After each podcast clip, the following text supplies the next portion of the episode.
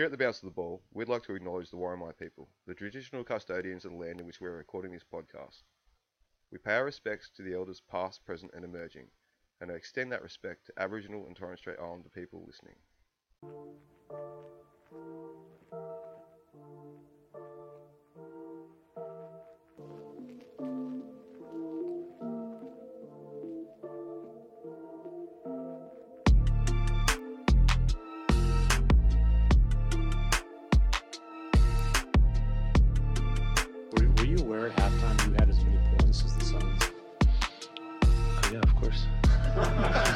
Mean, what'd you, I, don't I you see it. I see it. score at the What'd you think of that?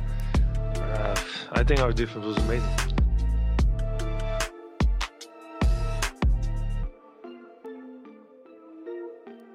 Okay, welcome back to Bounce of the Ball. It's episode 33 this week. Uh, as the usual custom, let's go through the players who have worn number 33. Only the greats this week, I'd say, or a few greats in there anyway. So I'll start us off with Earl Monroe. Oh, Monroe. I'm gonna go uh Alonzo Mourning. Big Zo. Big, big Zoe.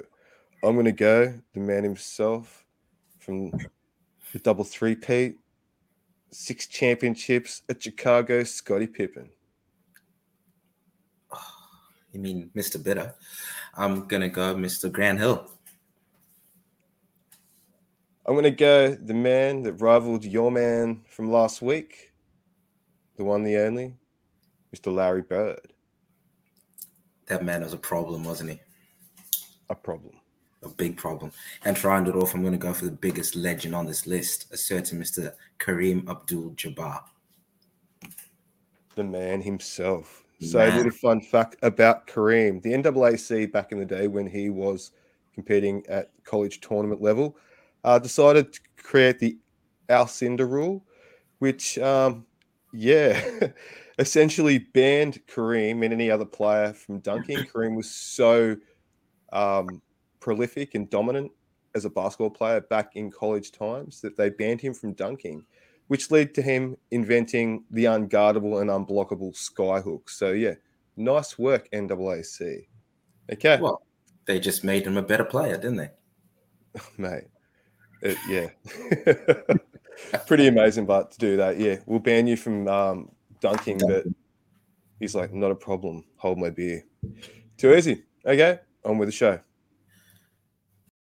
So, on this episode, we're going to have a look at the NBA Finals and have a little question to pose to Matt. Was Jimmy Buckets robbed of the MVP? Um, the Panthers dominate despite missing six of their players to origin duties.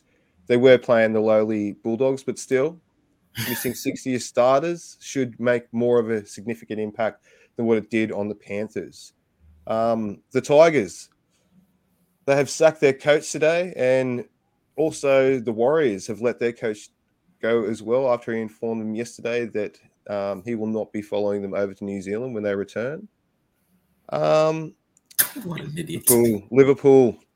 Sorry, mate. You're gonna have to inform us of how they went in the UEFA Cup final against Real Madrid, and we'll round it off with a bit of Origin talk and some predictions about the NBA finals and Origin coming up tomorrow night. Okay, let's get on with the show.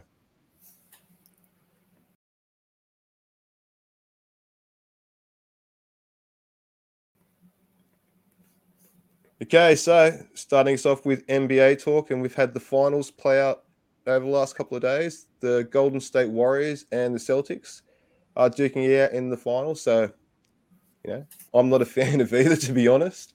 Um, I actually, everyone loves and raves about Steph. I don't know about you, bro, but I am not a fan at all of Steph and his antics. Um, yeah, a lot of people rave on about him, but his defense is atrocious, man. Like he, he can't be up there with the greats of all time with that kind of defense. But his shooting is prolific. I'm not gonna, you know, I'm not gonna go past that. Mhm. Um, yeah. So game one, everyone had Golden State as the favorites because of Steph's shooting, and Clay and Draymond, and you know, the old, you know, championship dynamic that they used to have back in the day a couple of seasons ago, for all the injuries. Um, and it looked like they were going to do it. They had that, you know, that um, I suppose you call it the customary Golden State Warriors third quarter, you know, surge where they try and put a team to bed, and the Warriors they just couldn't put away Boston throughout the. Well, they, they had a good old crack at it, but Boston just kind of stayed in touch throughout the first game, and then Boston came out and they sunk every freaking open shot they had, and they outscored the Warriors forty to sixteen in uh, the fourth quarter of that first game. And so you had Marcus Smart and Al Horford just sinking threes at will. So, yeah, when that happens, it's pretty rough. Um, and there was a point in the fourth quarter where the Warriors went eight minutes on their home court without scoring a bucket. As I always say, bro, you live by the three, you die by the three. Exactly. And that's what was happening, you know. Um, so kind of shocked everyone, made everyone kind of reassess and reevaluate where they're at. And then we had game two yesterday, and the Warriors just blew the Celtics off the court. so Celtics stayed in it for the first two quarters as they did in the first game. It was very much a carbon copy of the first game, the first three quarters, but Yeah. the Celtics just had no answer in the back end of the third and the fourth. Um, Marcus Smart and Al Horford did not play as well in this game. They only scored two points each. Are you really surprised about Al Horford only scoring two points though? A little bit, a little bit. Um, he's been actually really dominant this year and kind of like a really consistent go-to guy for them. Um, Draymond was allowed to act like a fool by the referees, and they were openly heard on the mic saying he's already got one tack, so I'm going to officiate him differently. So that's an interesting thing to hear on an open mic, on a hot mic from a referee while they're officiating over a decision. You know what though? They are only human and they read everything that we read. They see everything that we see as well. Yeah, it was one of the older older refs. I forget his name as well, but he was one of the older ones, and he's like he, he's been in the league for quite a while now. I think this is his like sixteenth year, so he Yeah. kind of understands. Like one of the younger one of the younger refs, I think may have ejected Draymond from that game. So he's kind of like reading, you know, reading the room and see what he can do with the refs and how they're going to officiate him. Hmm. So you know, Look, the way I see it is there's those old videos of refs um, when Michael was at the Wizards, right at the tail end of his career. And um, he pretty much said, Oh, Mike, I didn't see a foul there. And he's like, Oh, yeah, but because you said because you said you, yeah, I'm gonna I'm gonna believe you. yeah, you know what? Like, eh, that's sport. Um, and you just have to live with it. Like, I don't really have an issue with it. He didn't want to kill the game. He didn't want one of the better players on that team gone. Um, should he have said it on a hot mic? Maybe not, but it is the way it is, uh, unfortunately, in my opinion. Yeah, I don't know. I kind of like don't mind that he was officiating it like that, but at the same time, Draymond was allowed to Go both ways, quite a man. bit in this Has to go. it was- It has to go. line. Yeah, And everyone knows that's Draymond. He's that real high energy, high, and highly emotional type of guy. Like, what do you do? yeah, exactly, exactly. Maybe Yeah. So, um, tech that early on. I, I don't know. yeah, well, he did really push it early. He came out just wiling out, bro. Like he was losing it. He was um really, really pushing the boundaries that early, energy. off the tech, and then he was allowed to carry on and like really have his say about getting that tech as well. Yeah. Where I've seen through this year that just be a double tech straight away. See you later. I'm not going to put up with that. But because it's a final, it's the because it's finals. game two, home court. Yeah, exactly. They were allowed to. They allowed it. They allowed him to, yeah, um, play that mind game. I suppose. Mhm. So um, Warriors end up blowing them away. Their final score was 107 to 88. So they Yeah. leveled up the series 1 1 and they head off to Boston now for game three. Um, I believe that's tomorrow. I think so too. What I find funny yep. about that, what I find funny about that scoreline is that everyone's been raving about the Celtics defense. Yeah. Uh, though they did hold them to 107, which is kind of a low score for the Warriors. They only had 88, and that was off the back of some terrible shooting themselves. So, Hmm. hmm, interesting how that will pan out moving forward. Okay, so the other day was the Eastern Conference final. Um, Yep. It looked like the Heat were going to get blown off the court, and then somehow we found ourselves in the last thirty seconds of the game, um, Heat being down by three points. Mhm. Um, they blocked, I believe, or just well guarded a shot that uh, the Celtics put up. Celtics couldn't buy a bucket at the back end of that game, and um, yeah, they came back down the court. Al Horford backing up towards the rim. Jimmy Bucket found Jimmy Buckets found himself open on the three point line and just pulled up and decided to take the dagger shot. Um, he did miss, did rim out. Um, the Celtics go on to win the game. The fact that the Heat were even there is astonishing in my mind. Uh, after the game, Jayson Tatum was awarded the MVP for the Eastern Conference Yep. final s- series. Uh, but debate did ensue. One vote was actually cast by the official voters for Jimmy Buckets. It was by Tim Bontemps. Um, I'm Tim Bontemps. I mean, um, I agree with him entirely. I think that Jimmy Butler completely deserved the MVP for the series. Like it required a team effort by the Celtics to beat a broken ass Heat and Jimmy Butler. Mhm. Yeah. Do you want me to keep on like building my case here? Is there is there really any need to build a case? Well, so Jimmy Buckets basically fused himself into MJ and LeBron at one point in that series, uh, despite having to limp through games three and four on one knee, nearly single-handedly dragging Miami to the NBA Finals. Um, so he put up what 40 point games and 38 point games. Dude, it was insane what he was doing. Um, what else is in there? Yeah, and like I said, 17 seconds left. Like he makes that bucket, and dude, everyone's praising him. He's for sure the MVP. Why does it mean? Why does it only have to be he makes that bucket for him to be the MVP? He's done everything else necessary, I think, to tick all the boxes. There is this isn't a precedent. It's the first. It's like there has been one other time in NBA history uh, where a player has been awarded the MVP in a final series and been on the losing side. You know who that player is? Yes, Yep. yes, Mr. Jerry West. He's the only player. Um, uh, that actually is one of the uh, plot devices used in winning time.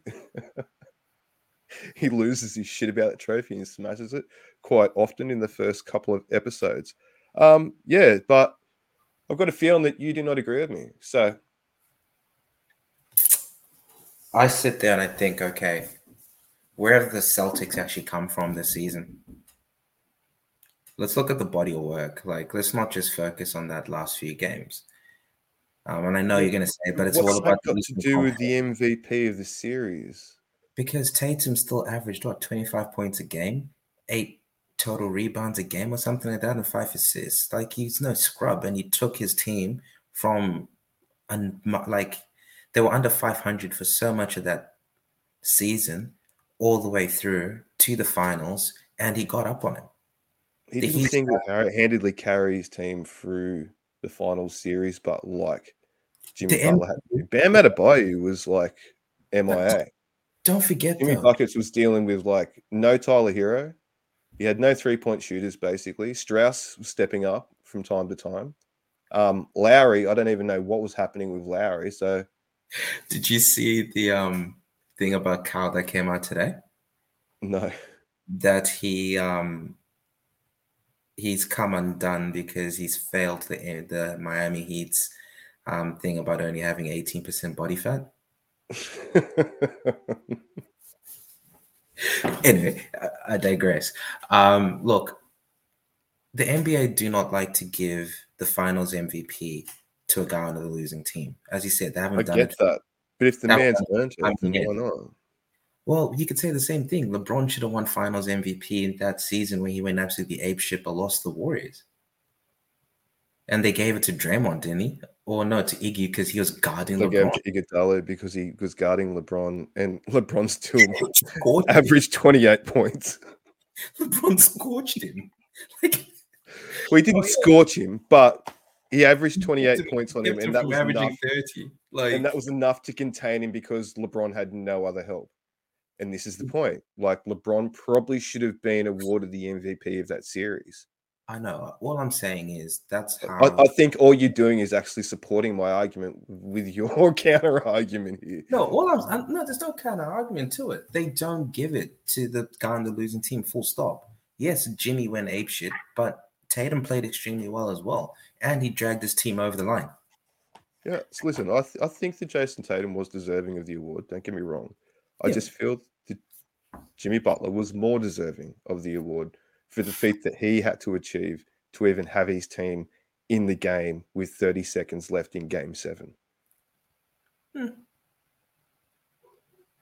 Fair enough, mate. As I said, my perspective He's a three pointer away from being a hero, MVP, and it's a make or miss. into the finals. make or miss league. I know. mate. I get that. He didn't make it. Pat Beverley, I believe that. Pardon? Pat Beverley, I don't believe that. Only Pat Beverley would ask you that argue that it's not a make or miss league. Because Uh, doesn't make much. okay. What do you expect? Um, okay, so sorry, Jimmy, I couldn't convince the man, but you had my vote, bro. You had my vote.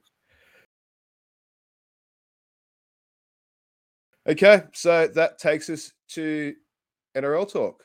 Um, my friend, we had a short round last weekend. I went pretty good actually with the tipping. Um, all except when it came to the Canberra and Sydney Roosters game. I tipped the Roosters, unfortunately. I thought I actually that fell they kind of canc- I thought they cancelled each other out, and yeah, Canberra Yeah. played a really good game actually. Um, Sydney were a bit. watching it, bro. They really miss Tedesco when he's not there. He does so much for that team, and they rely on him so much. Um, but you, my friend, you got your way out to the foot of the mountain, and you went and watched Penrith versus the Bulldogs. Oh mate, what a game! What a game! Um, So you inform me that you're now a Penrith fan. oh, you gotta be, mate. How can you not be? Nah, in reality, um, when you sit there and you're watching pretty much half a reserve grade team come up against a first grade team in key positions, mind you, and take them to the cleaners, mate, it says a lot about where the Bulldogs are at and how good a team the Panthers are. It was a really good game of football. Yeah. So structurally, what do the teams look like? Because it's always interesting being at the game. You don't tend to see it on television when you're watching it. Um, Yeah. So what what did you take away from that? That the Bulldogs don't really know what they're doing. They literally just shift the ball left, and then the halfback looks up and they shift it right. You don't see, I didn't see very many patterns of play. It didn't look as though they had much of an idea as to what they were doing. So it doesn't Um, look like they're building an attack or anything. They're just kind of going through the motions. Literally going left and then they're going right, and then they're expecting a moment of magic from a player. Um, So they're looking for something to open up in front of them that's not there. Yeah. Instead of creating it, essentially. the Panthers' line speed's really good, and Yeah. defensively they're a solid team, which surprises me, as I said, when you don't have six first grade players playing for you to still have the same line speed and to still Yeah, but these guys they train against the first grade team all Yeah. the time. You know what I mean? Like just to think about the kind of blokes they'd be knocking on the door to get into the Penrith team, they make it in the Mm. first grade team in every other team, I'd say, because of that. You know that tossling for positions, that competition for places. There'd be um, a level of excellence that be being achieved there at training that just wouldn't be achieved at any other club. There is, but as I said, you're coming up against first grade players. And yes, the Bulldogs had guys who have been left out of the squad, so on and so forth.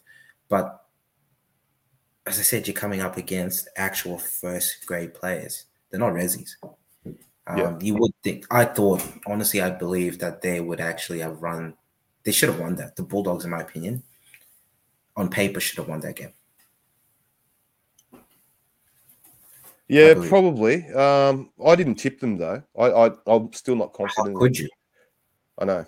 Uh, well, you know, six players missing: Addo-Carr, Burton. You know, it, it they, on paper, like you said, that they should have been more of a chance than what they were. Remember when I spoke to you after on I think it was Sunday, wasn't it? No, Saturday when I spoke to you. Um, when I got back home, and I'm sitting there and I'm saying to myself, um, "You're watching Addo-Carr just standing on the wing on his haunches, killed over. Just he he's not getting himself involved enough, especially in a game like that where he's a rep player who some people say should still be playing rep football. On that showing, there's no way he should even come close to playing rep football, in my opinion. A lot of people think he was robbed of his um, origin spot. So Not if you're at the ground and you're watching him do that crap. I'm sorry, but if you want to play rep football, show that everyone that you are a rep player. And everyone's going to argue, yeah, but he's a winger and all this other stuff. When he was in Melbourne, he used to come off that wing all the time and get himself involved. Yes, he scored what a couple tries, I think it was, wasn't it? But that's not enough. Like just standing on the wing, waiting for the ball to hit you in the chest and sprinting is not enough. Yeah. He did score two tries that night. Yeah, but um, yeah, like you said, in the end, it was not enough. Uh, Panthers end up winning that game, thirty to eighteen. So, yeah. Um, other games of the round, uh, North Queensland pretty much sorted out the Titans. They won. The Cowboys won thirty-two to six. Um, Manly absolutely decimated the Warriors, forty-four to twelve. Um, and like I said before, Canberra beat the Roosters 22 16. Um, some quick news just before we move on to Liverpool talk. Um, Nathan Brown has stepped down uh, immediately, Well, he got sacked actually today. Uh, he did inform the club that he will not be going to New Zealand with them when they return home. And uh, yeah, wouldn't be staying with them next year as the coach. And they've decided to move on quickly from him and they've relieved him of his duties this morning. And also Madge Maguire, Tigers head coach, my favourite team. Um, after three and a half years of absolute drama, injuries, um, shit house Contracts. rosters, and a lot of yeah, I, I've got a soft spot for Madge. I don't think he was fairly done by it, but um, he's been let go by the club today. Uh, so two coaches in one day. It's unprecedented by the NRL, but um, yeah, here we are. I have had a chat this afternoon with Rob Bechara uh, from the Westslife podcast. Uh, I'll put that clip on here now for you to have a listen to, and then we'll come back and have a bit of Liverpool talk.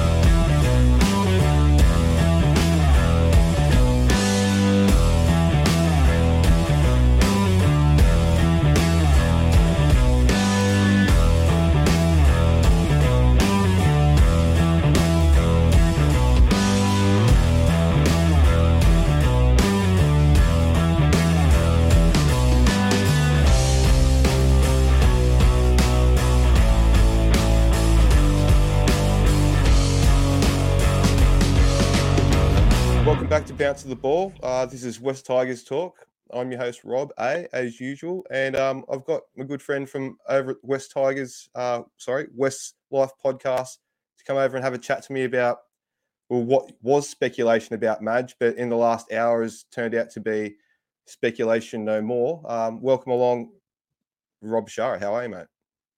Rob A and Rob B. Good to be here, mate. Yeah, How are you? And we're back together, Rob A and Rob B. Uh, In the right order. Oh, mate, yeah.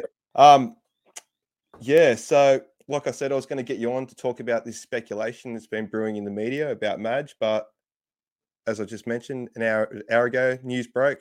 Madge is no more the head coach of the Wests Tigers. Um, shed a tear for Madge. Uh, I just, yeah, I'm sure we're going to get right into it. But um, I've got a bit of a timeline I've put together, and then um, yeah, I'll just throw it over to you, your opinion on the sacking in that, and then like we'll have a bit of a discussion about this kind of I know I'll say theory, but like I'm just putting some pieces together. You know, like that crazy dude out of um, Always Sunny in Philadelphia, and he's got that's conspiracy theory up on the wall thing. So, so yesterday, we'll okay, we'll start. Actually, we'll go to the off-season review. Is where it all started. Madge was um, put under the pump after that poor performance against the Bulldogs at the end of last year. Uh, what resulted from that was Hartigan getting sacked. Sheens ended up being promoted into his position, um, and Madge was safe, in inverted commas. Uh, the, the year started not too well, 0 and 5 start. We had them nice two back to back one point wins um, over Parramatta and South. So good teams. But um, yeah, that followed up with two back to back losses. And then we had a win to the Dogs. Um, then, so all this, throughout all this, we've had a bit of media speculation. And also, Madge has been operating under, you know, injuries, uh, injury heavily affected season um, thus far, anyway. So we did get a few players back, um, and we put in a really poor second half performance against Souths in our last game that we played, and that just led to full blown media speculation about Madge's future, um, because as we know, and you've mentioned on your pod as well that um, there was some kind of uh, KPI put in there by the board at the start of the year about having to have uh, double digit points by the halfway point of the season. And obviously, we haven't made it there yet. Uh, only on eight points, and we are at the halfway point of the season. Um, so then brings us to yesterday. We have Hooper, James Hooper, um, reporting that Madge's job is safe. 360 goes to air. Um, Buzz Rothfield breaks the news that Madge's sack um, is going to be sacked. Um, he's coached his last game. He's most likely going to coach against Manly and then be sacked following that game. Um, the reason they've taken so long is because Tim Sheens has been ill. Uh, then um, you did mention this on the podcast last night, but um, there also managed to be a little segment uh, when they came back from the ad break that Paul Kent man, um, did say that he called um, Madge in between the ad break and he said that he'd been with Sheensy all day long. There hadn't been a whisper of any of this. He had no intention of going anywhere, and he was going to fight for his position. So that kind of put that speculation to bed on there, on the air at the time. Um, quite odd. and then, yeah, that brings us to today, where we have Michael Maguire sacked just an hour ago. Um, your thoughts on the sacking, mate? Where do I start, mate? It's just such a big, uh, absolute big mess. Look, as as I've said numerous times on on Westslife podcast uh, the last couple of weeks, I expected it to be Monday or Tuesday. Uh, yeah. I can't, I'm leaning towards Tuesday because of State of Origin being tomorrow. So you can only talk about it for a limited time when you've got the biggest game of the year so far uh, coming up. You know, this is going to sort of drown all that Madge sacking noise out and take a little bit, bit of heat off the club uh, by yeah.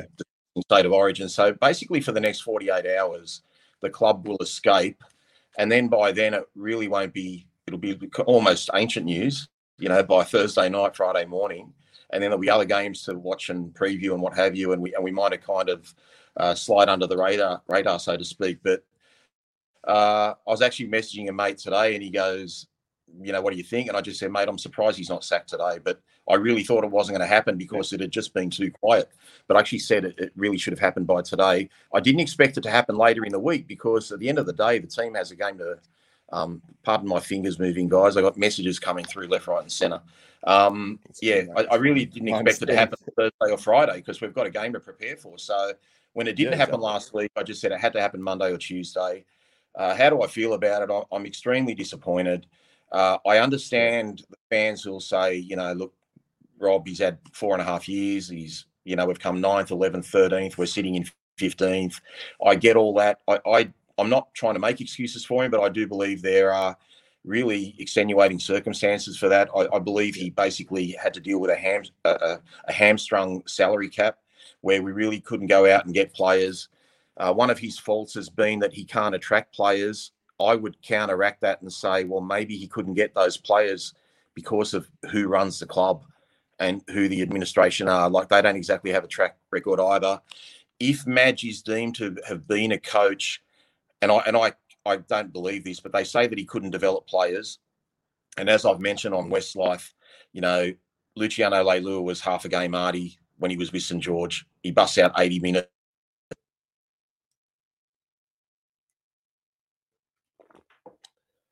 I just lost the audio. Rob. 2019. Are you back? Yeah, sorry, mate. The phone the phone rang.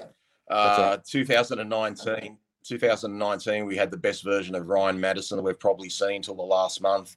Uh, I didn't think Jock Mac- Madden was a first grader at the start of the year. Look at him now; he's developed and he looks like he can manage a game and and do some really good things. So. I, I don't take that on board. They say that Madge couldn't delegate authority to other people around him. Well, he seems to have done that this year.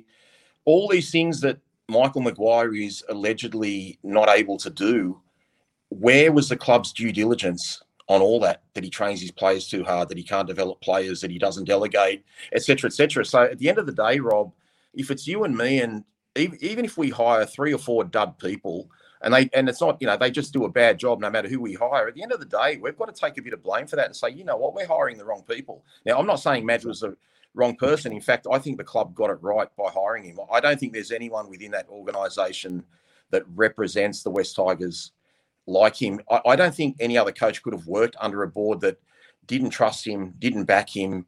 His focus was so driven and determined. And even as recently as last week, we can make a run home and win a lot of games. Like he never wavered from his belief. He didn't play players like David Nofoaluma to save his job because he, he Yeah. had his values and his morals set. And he thought, you know what, this guy didn't do the right thing by protocol. Love David Nofoaluma. I've got no issue with him, but I'm just saying, in terms of his professionalism, he did a bad thing. And Madge didn't want to just cover his own ass and save his own job by playing him. You know, he just said, you know what, this is the wrong thing for the club. He always looked to the future. He could have kept Benji Marshall last year, for example, and won a lot more games. And we would have been in a better position. And then where would we have been this year with no, would have been Benji to the Marshall? detriment of Luke Brooks's development. So he had so he had to move him on. And- he eh. understood how like yeah, how gun shy he was when that, Benji not was just around. that. Rob, but Adam Doueihi as well. Adam Doueihi played five eight last year. Like he wouldn't have got that year at five eight until he Exactly. until he got injured. So, you know, he Madge has always had a vision to the future. He's never had a great roster, but on top of not having a great roster, he inherited a bad roster. Adam Hartigan, I think, did a great job in terms of the roster management, um, getting rid of what at least five guys that we can think of: um, Josh Reynolds, Chris McQueen, uh, Ben Matulino, medically retired, uh, Russell Packer, uh, Mbye, who we're paying a bit of money for now. There's probably one or two that escaped me uh, at the moment. We got in a position for next year. Like now, I've spoken to Simon Cook, for example, who's on the board. He said we're in a position to buy a marquee player for next year. And we've already got arguably the best back rower in Isaiah Papali'i coming. We've got a top three hooker in Api Koroisau coming. So the club's in a good position. And, and if you want to attract players, you've got to have you've got to at least have stability. And this just throws everything. Now I'm getting Yeah. hysteria from fans in the last hour of saying certain players want out. It seems to be that the hard working players within the club love Madge. And for want of a better term, the ones that want to take it easy or have a bit of a bludge are the ones who are a bit against Madge. And to be to be fair, the ones that were a bit against that, most of them aren't there now anyway. Uh, but it's just Yeah. poor timing. I, I think we've done really well. I, I think our attack's improved. We, we couldn't score a try to, you know, for a few games there, and now we seem to be able to run some shape really well and strip opposition teams of numbers. Uh, our scramble defense is pretty good, although numerically our stats don't look good. Rob, I, I don't know, man. I don't. I don't know. I don't know what they're thinking. I don't have. I don't have faith in this board as a whole. I'm not gonna single out. You know, like I, I've, like I said, I've just met Simon. Oh, I am. guy. Don't, don't don't know him really well, but know, he, he's only one voice of, of quite a few. But basically, it seems to me that from a financial point of view, the club are doing really good things now.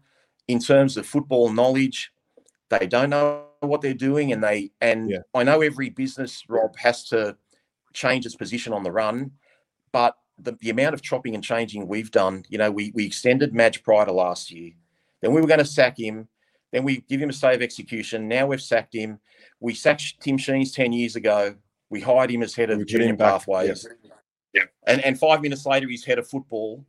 And you know, we we backed Jason Taylor over Farah years ago, and six months later, we sacked Taylor. Uh, I know for a fact Justin Pascoe said no to Benji Marshall in 2017 or whatever it was when Mitch Moses left because I actually initiated contact with his manager and said, "Mate, give Pascoe a call. Like if Mitch Moses is moving on, maybe Benji wants to come home." So his manager rang Pascoe up. Pascoe goes, his words, word for word, were, "We are going in a different direction." Four months later, Benji Marshall was back at the club, signed. So, Yeah. so it just shows Rob that He's fickle. everything, everything we do, there's just no clarity. There's no, there's no sticking to a path. And as I said, you do have to change direction from time to time, but it's on every aspect of rugby league. We we chop chop and change now. Not that you know, it, some fans will say, "Well, who gives a stuff if we lose players when we're coming 15th? Are they that good anyway?" But I think there's a potential of some guys were very close to Michael Maguire, and he's highly respected. And I think he did a great job given the amount of injuries we had this year. Sure, the South game was disappointing, but you can't be up every week. I mean, we should have been up for that week, but you just can't be up every single week. And I, I don't know, Rob. I'm I'm still a little bit hurt or shocked. I mean, I was expecting it and bracing myself for it, but then when it didn't happen yesterday, I thought, you know what, just got to get through today Yeah. because they're not sacking him Thursday, Friday. And uh, sure enough, bang, it just came out like that. I got a message on on the Discord chat for uh, Westslife podcast, and Madge is gone. I'm like, oh great, here we go. So I, I feel really bad for Madge. He, he- I think he's done a, a great job under trying conditions. I really do. I mean, the results aren't there, but sometimes that's just how the apples fall. Yeah. Yeah, it's unfortunate. Um, my big issue at the moment, when I'm just thinking about the whole thing and putting it in perspective, I'm like, what's the point of doing it right now? If if they were going to do it, to do it at the start of the year.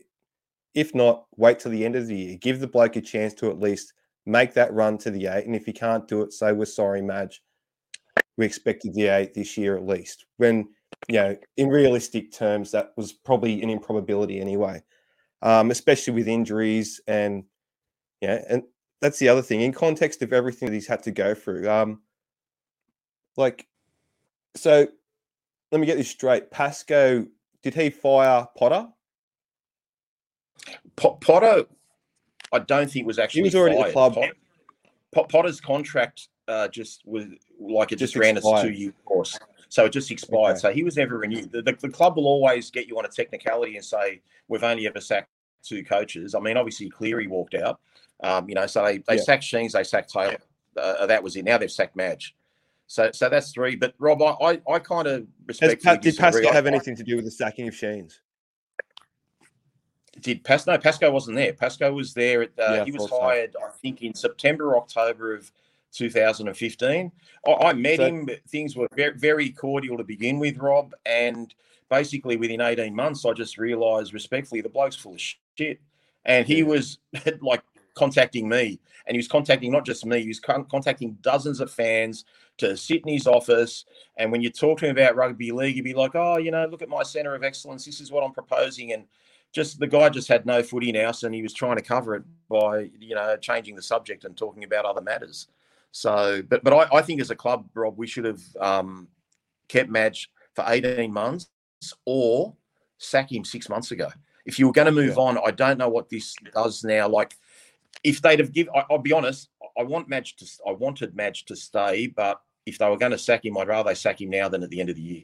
Keep him for 18 months or or cut the cord now because you can't be performing with you know a gun at your head. It's not good for the team. It's not good for the coach. Um, he still wouldn't have had his new players yet next year, so I don't think it's fair. He just needed to be told, see out your contract and and do the best you can. But I, I have zero faith in this board, Rob, and I, I can't. I mean, I've I've been known for having a bit of a a grudge against them as a whole, but they are dumb. They are literally the dumbest board They are. that you know. At least, at least in the bottom the three that I've like like you've mentioned just before, like they've picked the perfect time. They've um they've waited for this. They've like, oh, this is perfect in between Origin and the fiasco that's happening over there at the Warriors. That's a bit of a laughing stock. They'll look like kind of credible for once by being a bit decisive with the decision, even though they've been completely indecisive with it for the last six months. And then it gets washed under the rug you know, as Origin flows, you know, tomorrow night. So, you know, like you said before, they're good at the business side and the PR side of the thing, but I just feel like there's two factions at play here, and they've brought Tim Sheens in to be kind of like a scapegoat in a sense. Like, of course, like they're saying that he's the one who's in charge of football now, but it, it appears that Sheen's advice wasn't followed on this occasion, and the boards voted to get rid of Madge regardless. Have you got any? I'm not insight sure into that, Rob. Yeah, no, I have got a bit of insight into that. Um, I would say that the board, by respectfully, like it's not even respectful, no matter how I say it. I'm trying to be nice, but I can't be. The board doesn't have rugby league nous. They Of course it they don't have knowledge. So I believe they, so they've hired Sheensy with the Nouse to make the decision. Then Yeah. they're not taking his correct. advice. Co- Correct. I, I- I believe I believe they don't have any knowledge like like rugby league knowledge, and they put all their faith in Tim Sheens. And I'm very sure Tim Sheens has the view that Michael Maguire can't develop players, and has he's always Okay. distanced himself from the team all year. He's he's never been, you know, really putting his hand in terms of selection or anything like that. He's really kept his distance, so he can't be blamed for any of the losses. And I believe they're going with whatever Tim Sheen said. So, and and this mid-season review is an absolute. You think it is the other way around? Well, You think mate, Sheens Tim Sheens has been one there. wielded the axe here? He, he, he, he works there. This isn't like you or me, Rob, going in there and doing a forensic examination of a mid-term review and checking what everyone's doing. Tim Sheens is there on a day-to-day basis, and he sees Yeah. what's going on. So you can't tell me that oh he's just going to go around and do an investigation. His mind was made up. I spoke to someone last week who, you know, I'll let people try and put two and two together. I'm not going to say who it was, but he got invited to Tim Sheen's uh, to the Canterbury game. He sat next to him at the Canterbury game. He never said anything that Tim Sheens told me, but he basically said, Rob, Madge is gone. Now, if he sat next to Tim Sheens all game, discussed with Tim Sheens a lot of rugby league stuff, and then came out of it and told me that Michael Maguire is going to be gone, well, then obviously, you know, he's got that from Tim. So you don't have to uh, be a rocket scientist to work that out. So I kind of knew all along that was going to happen. The only thing was that was going to save Madge was to probably get three, three maybe four wins in a row, starting. Well, it would have been five wins in a row if you include Canterbury, but we needed to beat South because even what's been publicly said, Rob, is uh, you know Michael Chammas revealed I think originally that we had to be on ten points by the halfway mark of the year, and once we lost to South, that wasn't achievable, unfortunately. So, uh, but look, it's just I don't know. It's just I, it's kind of like dying a second death with Madge because I kind of felt like I'd lost him six months ago. I felt like he was, you know, even basically gone last week. So I've been I've been prepared for the worst, so to speak. I mean, look, it's only it's only a, a job, but I just think he put his heart and soul into it. Uh, whether he's the right man, was the right man for the job or not, well, you know, I guess time will tell with who we pick next, Rob. But that's that's Yeah. another question altogether, isn't it? Hopefully, the Tigers have got who they want, and it's the right person. Yeah, so we've got Kimmorley sent us out for the rest of the year. I just found it odd in the, in the last couple of weeks how we had it felt like there was two factions working in the front office, one pro Madge and one anti Madge, with the way that the media leaks were coming out because they were so they juxtaposed at each other, man. That- like they were contradictory. I think didn't you're right there. You know what I mean? I, th- I think you're right there. I, I've, heard for a fact they were divided, uh, and and that's probably why Madge got that stay of execution six months ago. Uh, But you know, but I, I've had chats. Like I, I spoke to Lee Hagipantelis probably two weeks before uh, Madge got the stay of execution, and the one thing that he kind of harped on, which, like I said, was very simplistic, but he just said, "Rob, we've come ninth, we've come eleventh, we've come thirteenth, we've gone backwards." And then I kind of threw a question at him. I said, Lee, with all due respect, do you think we're going to finish better than 13th in 2022? And he goes, I'd like to think so. And I said, mate, you've got Buckley's. I said, have you looked at that squad? I said, have you seen how, how many guys in that top 30 have had less than 20 games? And then and then after that, have you seen how many have had 50 or 60 games? We've got no stars in that team. We were taking a punt on Jackson Hastings, who's turned out to be a godsend. Um, Yeah. We've had our best player last year, Adam Doueihi, out. I was raving we about him last year. I told you guys. He's. I was watching him. I knew he was. a Yeah, godsend. and Dane Daine Laurie coming back from Daine Laurie coming back from injury, Rob. So you know he was Yeah. arguably our second best player. Like a lot of people couldn't split him and Adam last year. So I, I just said to Lee, like, how do you expect to, to be, be better? I said, what I'd like to see is the, is the squad develop and you guys add some players to it. But I said, you've got to give this guy a couple of years or, or cut him now. I said, you just can't be giving him another six months, another six months, and as I said, if we'd have kept him on and said, you know what, you got till the rest of the year, then what? Then if we lose to Manly or we lose to Canterbury or we lose to New Zealand, the drums will beat again. Like you just got to have a vision, guys. You got to say, is, it, is this the right guy or not? And obviously they didn't think he was, but I don't think they know what the right guy and the or the wrong guy is anyway. They'll be they'll be doing hoops to try and get Ciraldo, who time will tell how that goes. But I don't know. I don't I don't know how you need a first grade coach to be a development coach. The development comes from before they land in first grade. You know, that's what Nathan does. Cleary inherited. You know, so uh, are they hiring Ciraldo to be a Jersey Flegg coach or a New South Wales Cup coach, like where, where the players come from? I mean, it's they, by the time they get to first grade, they need to be ready-made players. Like you look at Penrith, you see uh, Taylan May and uh, Tago, like the centre and the winger there. They just came in and went, went boom, like they never missed a beat. You wouldn't think that they lost Matt Burton last year or Brian Tyler for the first half of the season. So, you know, that development has to come from before you get to first grade. And when you get to first grade, you're ready to play. Bang, uh, Yeah. away you go. And I don't know how how we get that with a guy being in top grade. If he's there for the development, well, he's not really developing anyone. They've got to come to first grade ready made. So It I, should I be don't get the delegated to someone else in the club to be overseeing, not the um, yeah, not the first grade coach, like you said. So Yeah, exactly. Well, maybe he could be doing, you know, like the junior pathways down the track with, you know, that uh, Betsy and Kimmorley are meant to be running. So, yeah, I, I'm not sure, mate. I, I like I say, I, I'm, I, I try and get as much information as I can, but ultimately, I'm not on the inside, so I, I'm only taking other people's word for it. But look, it's just it's another shaky time again. It seems like we're going to be starting with at least another two or a three year plan or a five year plan, and whatever happens the rest of this year or the rest of next year, oh, Ciraldo or Flanagan or whoever it is, he's only had six months. He's only had 18 months. And, and we start that whole narrative again. So I, I just think there's a lot of fans that are frustrated, Rob. I don't know how long they're going to put up with it for. And yeah, it's just, it's just really, really disheartening. And, and as a Westslife podcast, like Josh Shane and myself, we're kind of like Dear Ruth. You know, we're trying to we're trying to keep the fans upbeat and trying to give them hope. And then you're going to go You know, to the dark side the soon, mate.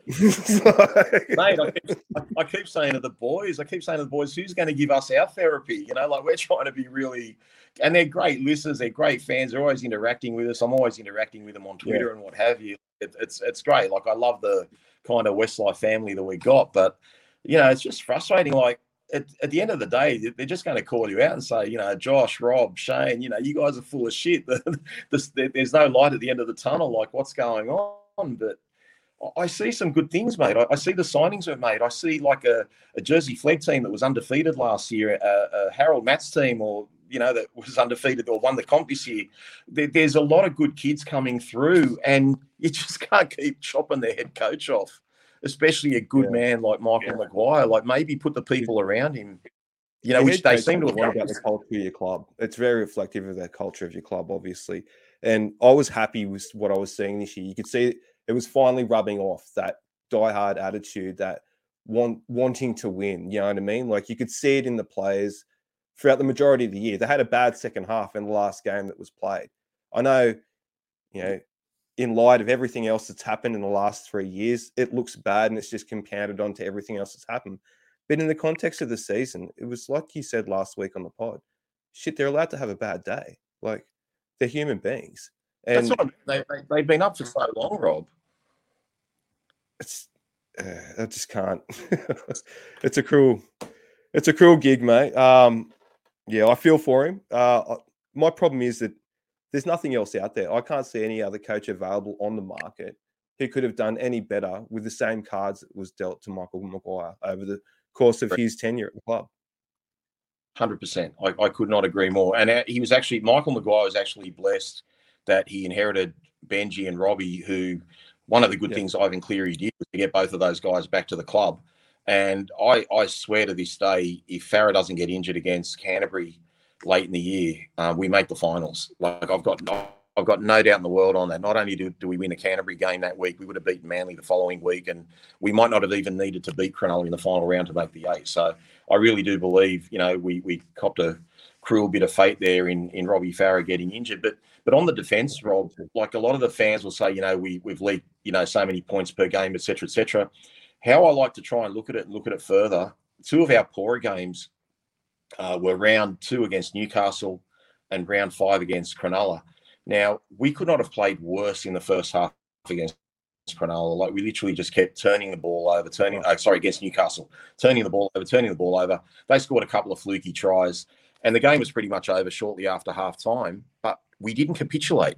We kind of held it to roughly No, 20 did nil or 24 nil, whatever the scoreline was. Now, the old Tigers would have lost 50 nil. And it was the same with Cronulla. You know, I remember Toa dropping a ball, hit like Daine Laurie had got COVID shortly before the game, but like Toa just had to play fullback all of a sudden on, on no notice. Um, you know, David Nofoaluma dropped a ball. I think Kemba Marlowe dropped a ball.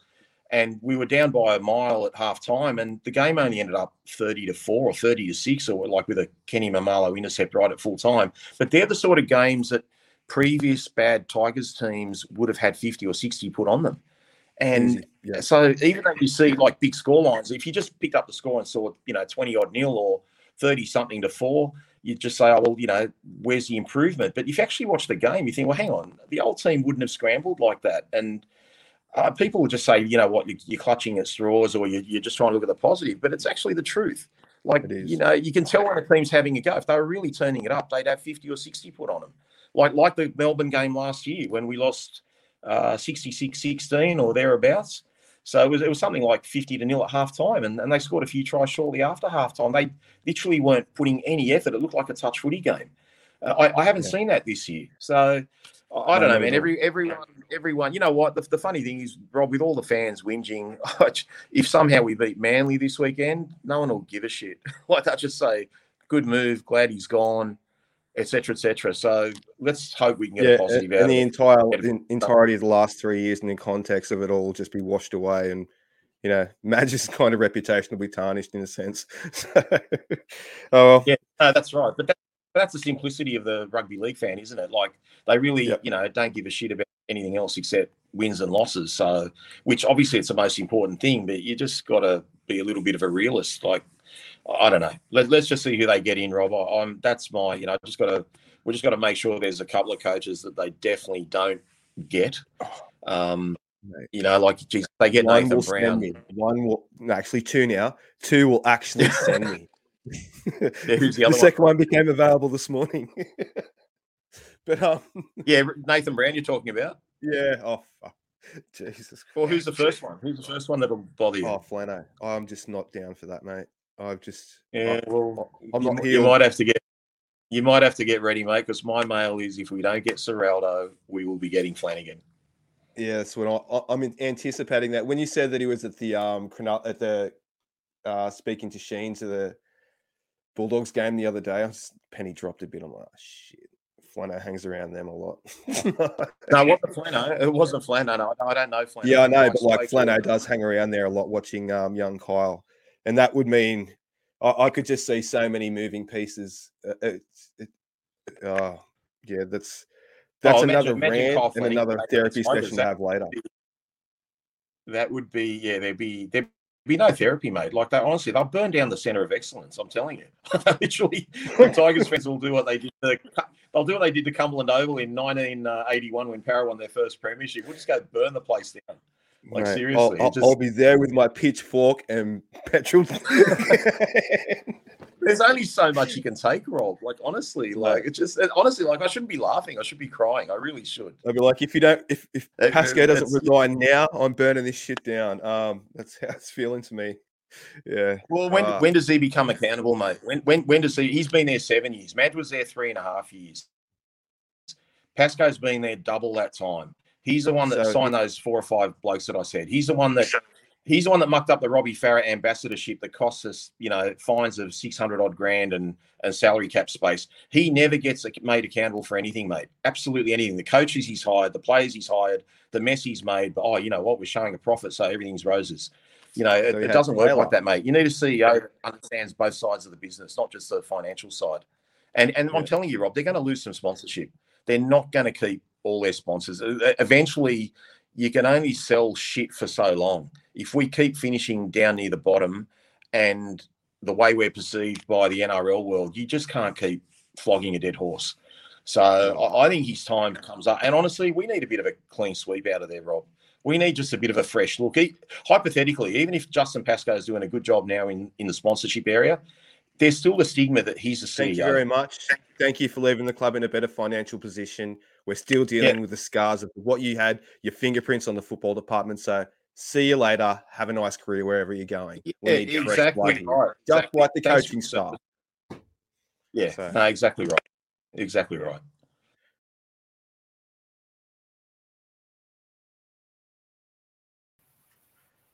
Okay, bro. So we're back. Liverpool talk. So, do you want to walk me through it, mate? So we had the UEFA League final, and we had Liverpool taking on Real Madrid. How'd we go? Yeah, it was. Look, the first half of that game was amazing. Um, we controlled it. We were all over him. Unfortunately, the keeper had an absolute blinder. Um, Yeah, I saw that in the highlights. Um, the Real Madrid keeper was on fire, dude. It was ridiculous. Um, you put in a performance like that, you don't deserve to lose, as much as it pains me to say. But um, it's been, I don't know. I think when you're playing in the Premier League where it's not a one off game like that, you can, the pressure does build, um, especially if you're playing against lesser players and pressure builds. Someone's bound to make another mistake, but these guys are quality veteran players. And Yeah. They jagged that goal, which um, going through and actually looking at Madrid focus stuff, they actually ran that play a few times, knowing that the Liverpool right back likes to go wandering and doesn't really defend very well. So it was something that worked on in training, and um, they played that game to perfection, really. And once they scored, they just kept the ball. It was They look well drilled and well structured. Yeah. You come up against guys who are in their mid 30s who know how to play this game. Um, they didn't get flustered. They just kept the ball, kept it moving, and just kept pinging Liverpool pace. Um, that second half, I was stressing, but you know, yeah, you know? As I said, when a team has one shot on target all game and score from it, it leaves you feeling filthy. But um, we had one hell of a season. We played every single game available to us in the entire calendar year. So, well, in the Yeah. season. So it's the first time it's been done. man. Finishing two from four is not bad, man. It's not bad at all. Mate, Um, four games all year. Yeah.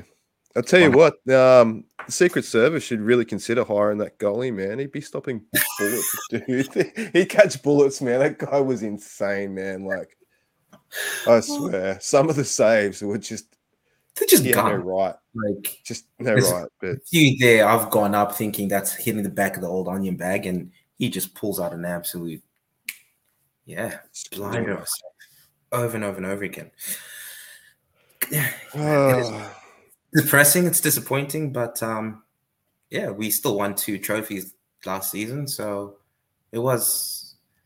It's it's one of those things. If you had said to me, would finish second in the league, one point behind Man City, win two cups, and get all the way to the end of like end of the season, coming second in the Champions League, I would have been happy about it. Yeah. Um, especially from where we were last season with all the injuries and not knowing whether or not our players are going to come back. Um, yeah, it's depressing. Sorry to make you relive it, bro. Sorry to make you relive it. Okay, so that's pretty much the end of um, the season as well for football now, isn't it? Till that's it. while. It's um it. silly season starts We've got it late, but it's all right. We'll get on it early next time. Um, I believe you'll be running your own Liverpool pod in the future There's on this- here on the Bounce of the Ball network. So more to come about that. There's talks about it. It's in the works. It's in the works. It's in the works. All good. Okay. So Got to get you watching more football, but yeah, true. Time's precious, brother. Time's precious, you know. stop watching the NBL and you'll be right.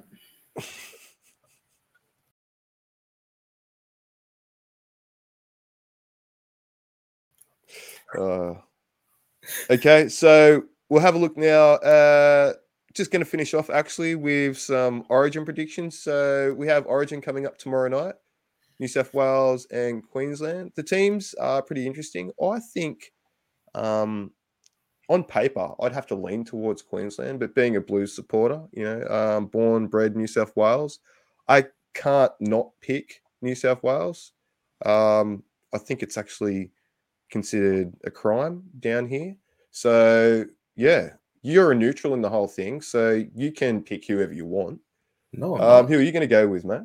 I'm so not neutral, bro. No So not- neutrality here? No. No. Got it back. I'm a New South Welshman, mate. That's the way, brother. This is what I like to hear. Gotta be. Mate, been living in New South Wales half my life. How can I not be? Dude, you would have been, you would have moved here during the dominant period as well, hey? Queensland. Yeah, 2004. Oh, oh my God. Yep. I Wow. that. And to choose to follow New South Wales through all that, that's, that's, that's respect, bro. That's respect. Mate, Okay. How can you not back the stage you live in? I can't call you a glory hog now because only glory hogs would have followed Queensland through that period. So, No, it's all about New South Wales, man. How about that? Okay. So we're both, we're both back in the Blues then on Wednesday night. Okay. So we also have the NBA finals playing out um, over the next rest of the next fortnight, uh, possibly maybe just the next week, depending on how things go. Um, Mhm. What are your predictions, mate? Golden State in seven. Golden State and seven. Okay. Yep. I and I can tell you why. Okay, you do that first before I tell you mine. How the hell can I ever back the Celtics?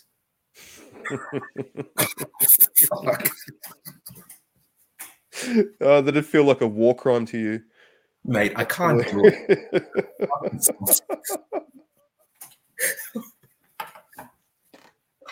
nice. I would rather shit in my hands and clap, in all honesty.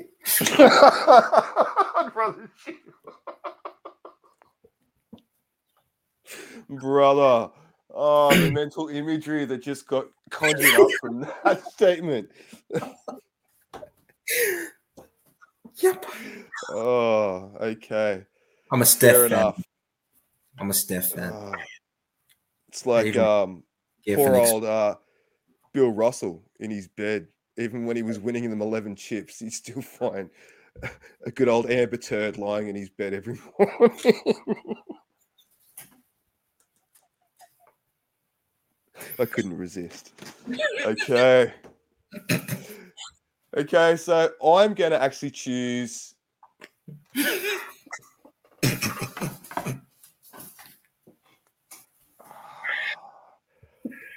I might choose the Celtics, actually. Um, pains me to, to do it, actually. It pains me to pick either team.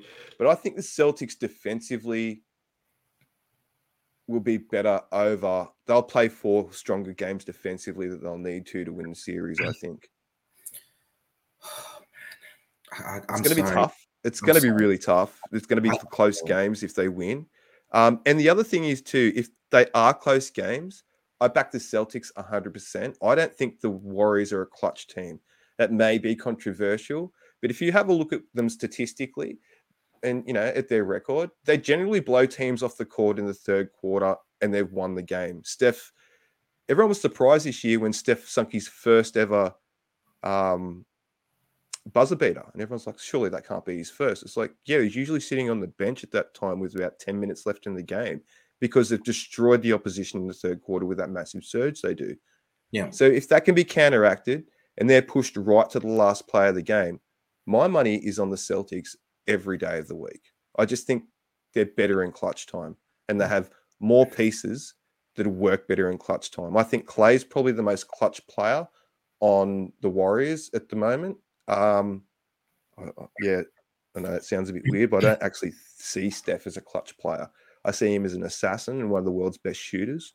But um, in pressure building, pressure boiler situations, he's generally, yeah, not.